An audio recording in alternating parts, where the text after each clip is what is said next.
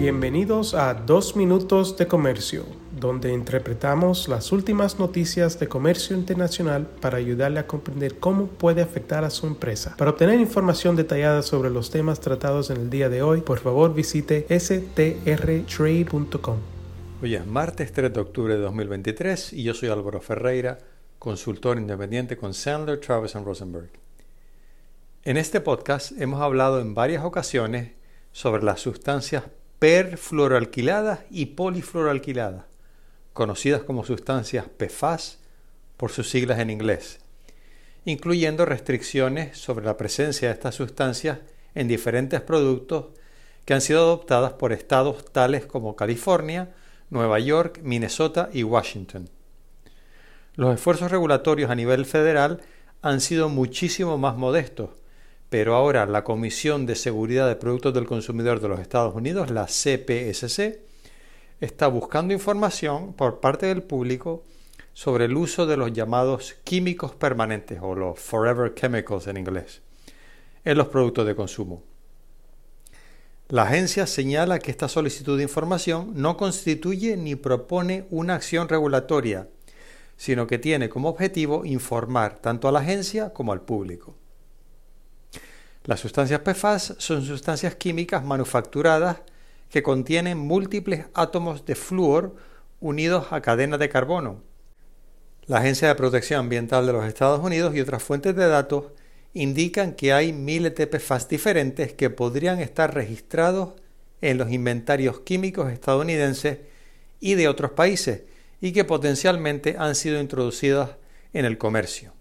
Cientos de PFAS con información de uso reportada de fuentes estadounidenses o internacionales y varias docenas de PFAS que se miden más comúnmente en los productos de consumo, el medio ambiente o en los seres humanos.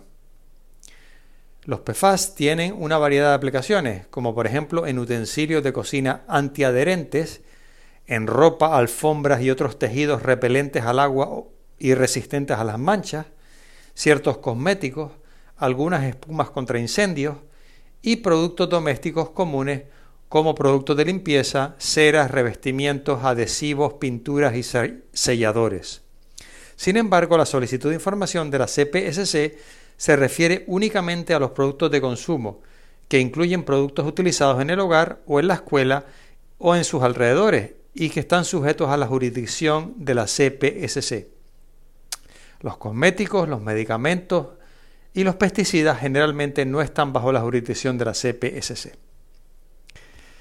Esta agencia está solicitando información sobre el uso o la presencia real o potencial de sustancias PFAS en los productos de consumo, las posibles exposiciones humanas a las sustancias PFAS asociadas con el uso de los productos de consumo y los posibles e-, efectos adversos para la salud humana asociados con las exposiciones a las sustancias PFAS por su uso en productos de consumo.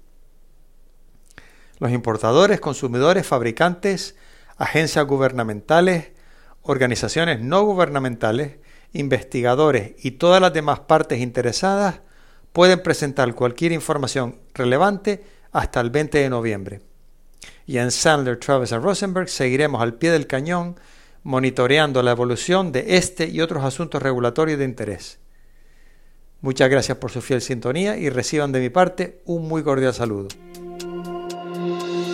Con profesionales en nueve oficinas, Sandler Travis Rosenberg es la firma de abogados más grande del mundo dedicada a asuntos legales de comercio internacional, aduanas y exportación. Este podcast es exclusivamente para fines informativos y no constituye un servicio legal. La contratación de un abogado es una decisión importante que no debe estar basada solamente en publicidad. Pídanos que le enviemos información gratuita por escrito sobre nuestras cualificaciones y experiencia. Envíenos un correo a strespanol.strtrade.com.